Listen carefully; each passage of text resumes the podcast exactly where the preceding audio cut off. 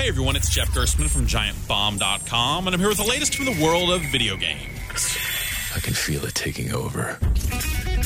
November, so that means it's time for a new Call of Duty game. I've had some time to put Black Ops 3 through its paces, and it's weird. This might be the most stuff they've ever crammed into a Call of Duty. It's got a campaign with online co op, a round based co op battle mode, competitive multiplayer, that zombies mode, another secret zombies mode, a fake Wikipedia full of CIA spy talk, a free running mode with time trial leaderboards, and actually, maybe that's it. The story goes in some really wild directions, but the action is as straightforward as it's ever been, which is disappointing. The mobility options give you wall running and boosted jumps, but you can't dash sideways like you could in last year's game, which I still think is a better multiplayer shooter than this one is. I mean, yeah, it's got all these modes, but if it doesn't feel great to play, are any of them really worthwhile?